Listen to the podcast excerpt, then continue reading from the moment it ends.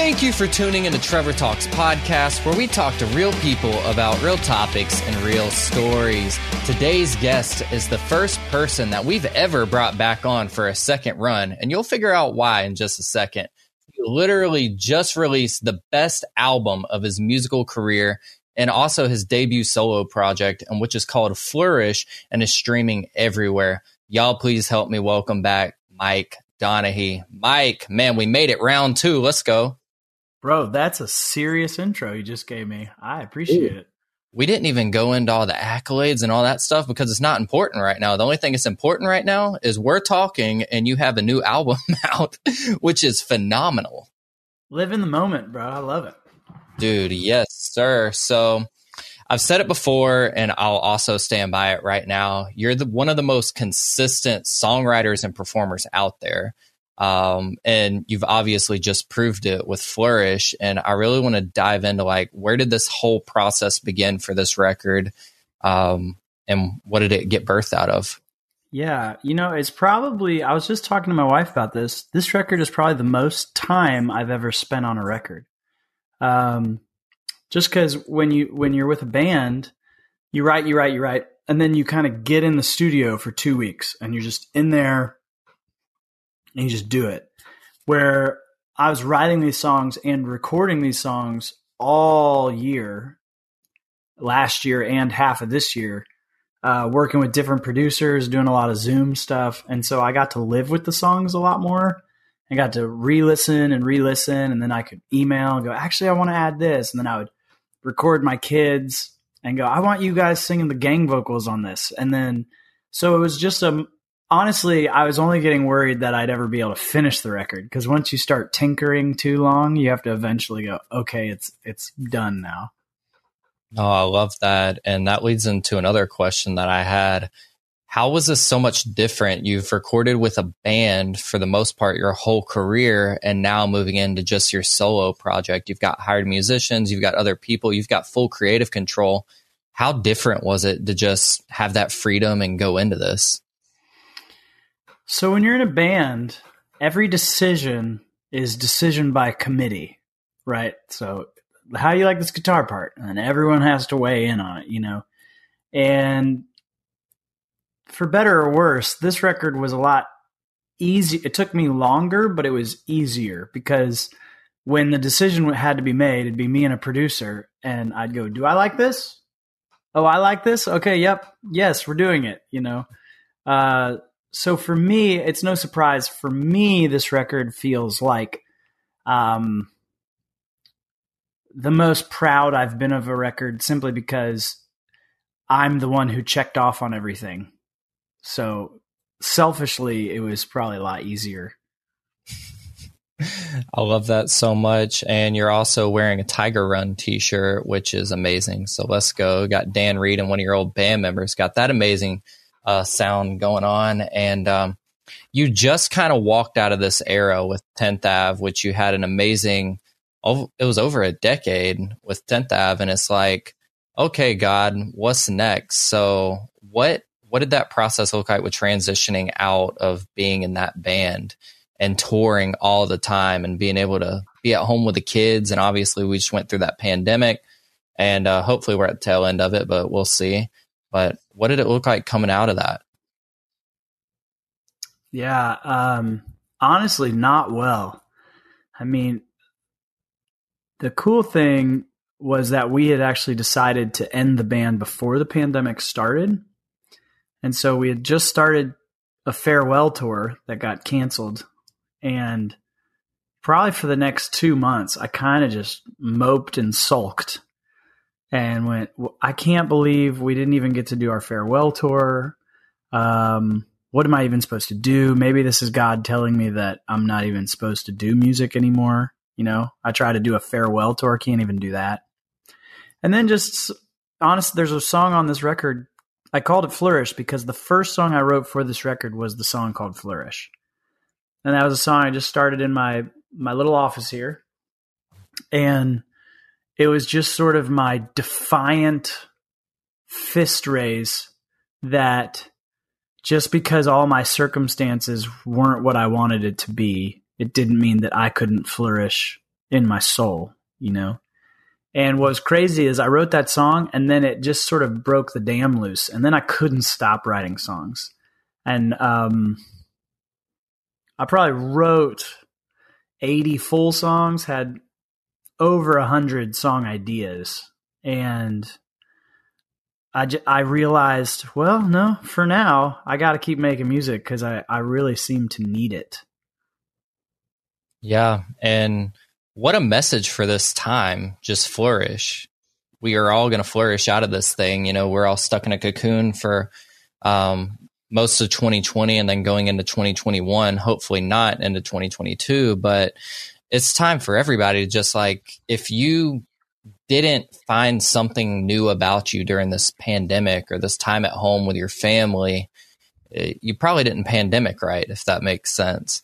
But this record is like coming out at the perfect time. But I know you uh, just went over the whole song Flourish, but for the record, is there like an overarching theme that you kept holding on to and a specific message that you wanted to put out a little bit in each and every single one of these songs in its own way? Yeah. Um, yeah, we picked the name Flourish because it felt like it encom- encompassed all the songs in some way.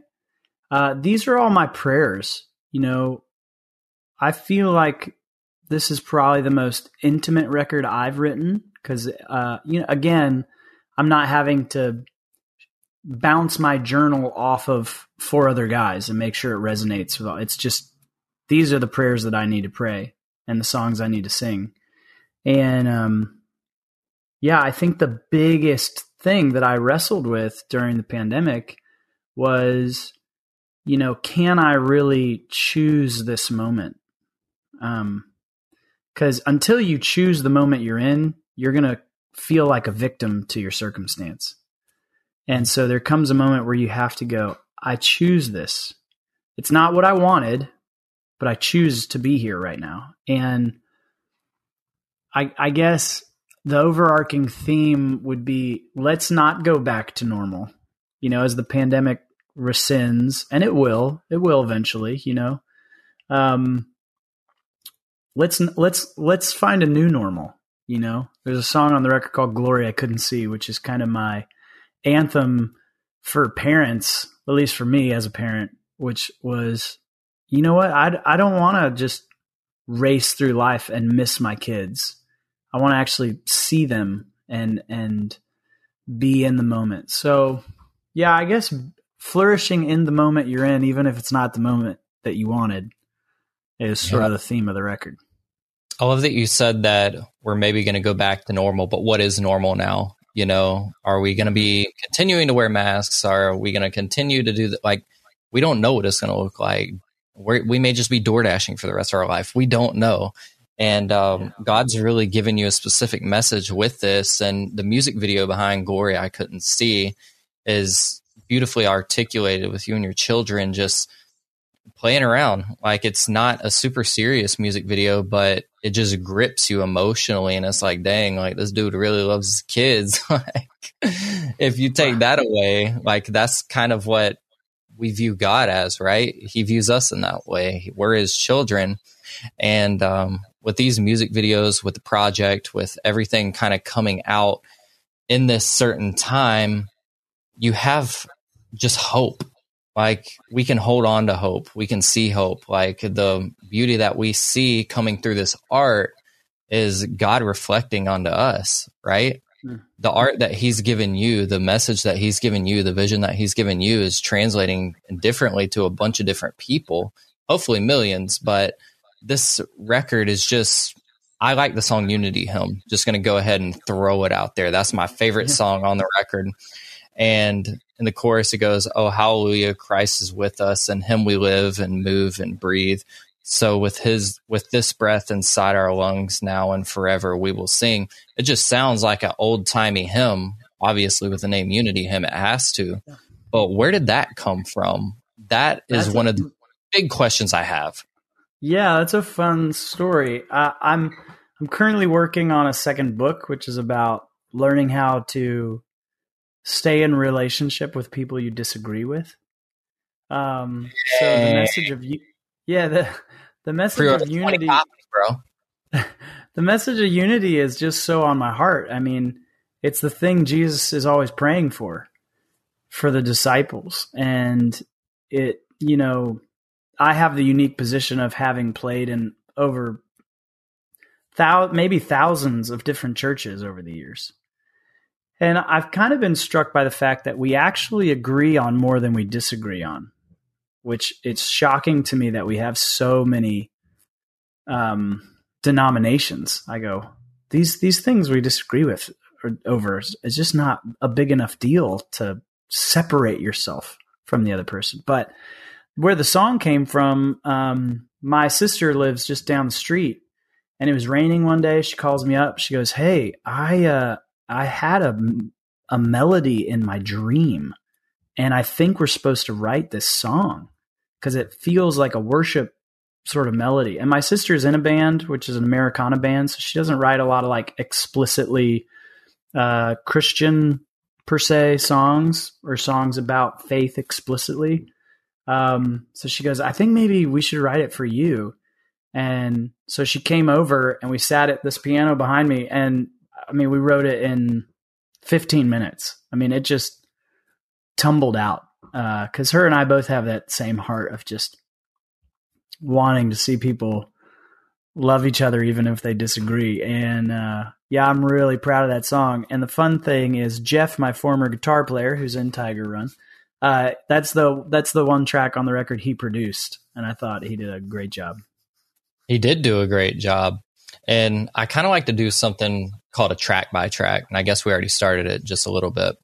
And uh, the next song I wanted to talk about was All Together, which was the lead single, which kind of caught everybody like, dang, like he's back. But I'm like, he never left, but that's just me. Um, so the whole song starts off with no more playing Mr. Nice Guy. I'm done pretending that I'm all right. I fake a laugh, keep acting upper class like I've never had a struggle in my whole life. Oh, can I tell you? Uh, tell you the state I'm in, cracks are where the light gets in. Maybe we don't have to have it all together. What if grace made it safe to tell you the truth? Oh, and then just going down in one other line I wanted to talk about was um, the 12 step line. It's like, why can't the church look like that? So just starting from the beginning of the song and then moving into that, where did this song come from? Yeah. So it started, uh, I was writing with a producer friend of mine named Mike Kuiper. Um, he also co-wrote a track on the record called "Something That I Can't Explain," and uh, we we were sitting there and we were watching um, videos of different artists playing like tiny desk concerts for NPR uh, series, and we were getting into like some sort of hip hop grooves stuff we were listening to, and I said to him, "You know, my best friend in the world is an addictions counselor, and he always tells me the most profound sacred moments he's ever experienced in his life." have been sitting in the circle where the people who are getting treated for addiction are sharing like 100% vulnerable and then are met with 100% acceptance. He goes that that tension between those two things when those happen, it's the most holy thing I've ever experienced. And um, I said to Micah, I go, but here's the deal. You know what's weird? When I go to church, a lot of times it's like we can uh, we can share about past struggles. There's past struggle testimony time, but we don't usually have a current struggle testimony time in church. If you do, you get a special group. You know, it's called Celebrate Recovery or something like that. And if you've ever been to a Celebrate Recovery program, which is kind of AA meets church, uh, I always go, man, this is just what church should be right here. Yeah. So we just started writing, and I was just I was just riffing, feeling a little swaggy, you know, uh, after what we'd been listening to, and uh, I said, "Man, if if it's the real big thing on that song is me trying to point the finger at myself, of going, I have to be vulnerable. I got to stop blaming the church isn't vulnerable enough." I go because I in that second verse I say I want a church that looks like twelve steps where all are honest and accepted, but it's going to take myself to cultivate that kind of life that others haven't seen yet. Have you ever mm-hmm. noticed the second you take the initiative to be vulnerable, suddenly it frees other people up to be vulnerable with you? And I think a lot of times we're all waiting on somebody else to be vulnerable. So, what are some ways that you've found yourself being able to break more freely from not being vulnerable and to open up about it, whether it's in songwriting, speaking, writing books? Um, is there a process that you went through to just break free it's from it? It's just doing it. I mean, it's one of those things you just have to exercise that muscle. And and unfortunately, what happens with some of us is we take that first step of confession, vulnerability, and we and we share it with someone who's not safe and who doesn't really understand the grace of God. And so they meet us Jimmy Fallon style, you know, they go, yeah, and they shame us. And what happens is someone who when that happens, someone who's first taking that initial step, they withdraw even more, like a like a crab into its hermit shell, you know. And but when you are vulnerable with someone who meets you with that acceptance, it just emboldens you. And eventually you can even share with people who aren't safe because you don't care anymore. Kind of like you on stage, those funny faces you make. Let's go. Um, dude, it's, it's a process. This, it's a whole process and you wanted to be an actor before you wanted to be a musician. So we we all see that it worked in your favor. I'm not saying you'd be a bad actor or anything. In fact i don't even know. But you've got a gift for music so let's roll with that too. All right. And it's just it's phenomenal to see all of this come into life because i know the first time we spoke you were at the lake and we weren't doing video yet so we don't have that on video. But it it was a whole thing. Like I didn't know when music was going to come out. It was like, oh, maybe we should talk about 10th Ave. Maybe we should talk about this. Like dive into your story. You just had a book come out, and just to see where you've come in a little over a year is encouraging. Yeah. Like people see the pandemic, like oh, people like obviously people have died and it's been a bad thing, but not everything that came out of it was bad.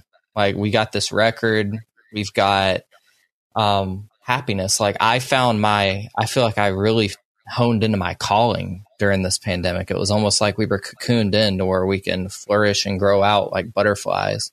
Um, I'd be a pretty dope butterfly, just saying. But it's, it's like, dang, like the worst of scenarios can turn into the best of scenarios for some. Like it may not look like that for everybody, but for me, myself, like speaking for myself right now, this pandemic was time that I needed to refresh and really just dive back into my calling, get off the road. Like now I don't go on the road, like praise God. Mm-hmm.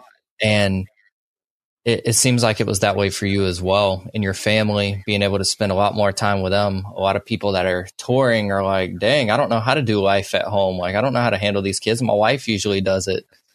And uh, we learn a lot of situations in that way. But man, this is this has been a phenomenal time uh, we're going to end up doing a third and a fourth and a fifth because you're just going to keep putting out dope content. Am I right? I'm, I mean, Lord willing, and the creek don't rise. well, um, is there anything else you want to plug? Podcasts, books coming out, etc. Uh, yeah, I am recording some new podcasts episodes right now. We're going to do Chasing the Beauty season two, probably yeah. starting sometime in September.